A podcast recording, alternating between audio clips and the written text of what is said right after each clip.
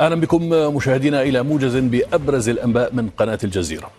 أعلن عسكريون في الجابون استيلاءهم على السلطة وإلغاء نتائج الانتخابات الرئاسية التي أجريت قبل أيام وحل مؤسسات الدولة كما أعلنوا إغلاق حدود البلاد حتى إشعار آخر.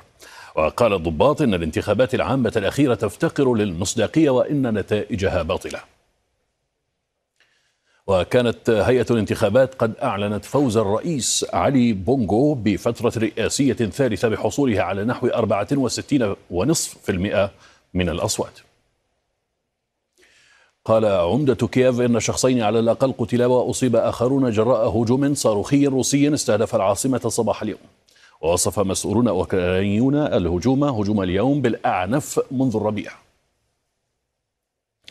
تزامن ذلك مع إعلان الجيش الروسي إسقاط عشرات الطائرات المسيرة فوق مناطق روسية عدة من بينها بريانسك وأورلوف وكالوغا. كما أعلن حاكم مقاطعة باسكوف الروسية صد هجوم أوكراني بطائرات مسيرة على مطار المدينة.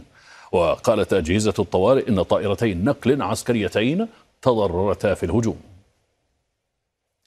على صعيد متصل قال الجيش الروسي إنه دمر أربعة زوارق أوكرانية كانت تقل نحو خمسين مظليا في البحر الأسود.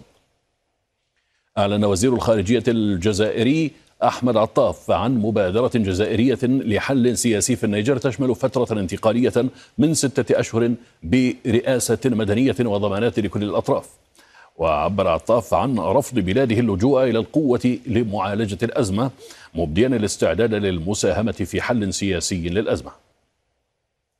ووسط صمت من مجموعة إكواس ونيامي حذرت وزيرة الخارجية الفرنسية من خطر انهيار أمني في غرب أفريقيا وتفاقم الأزمات الاقتصادية والاجتماعية إن استمر الانقلاب في النيجر وجددت المطالبة بعودة النظام الدستوري.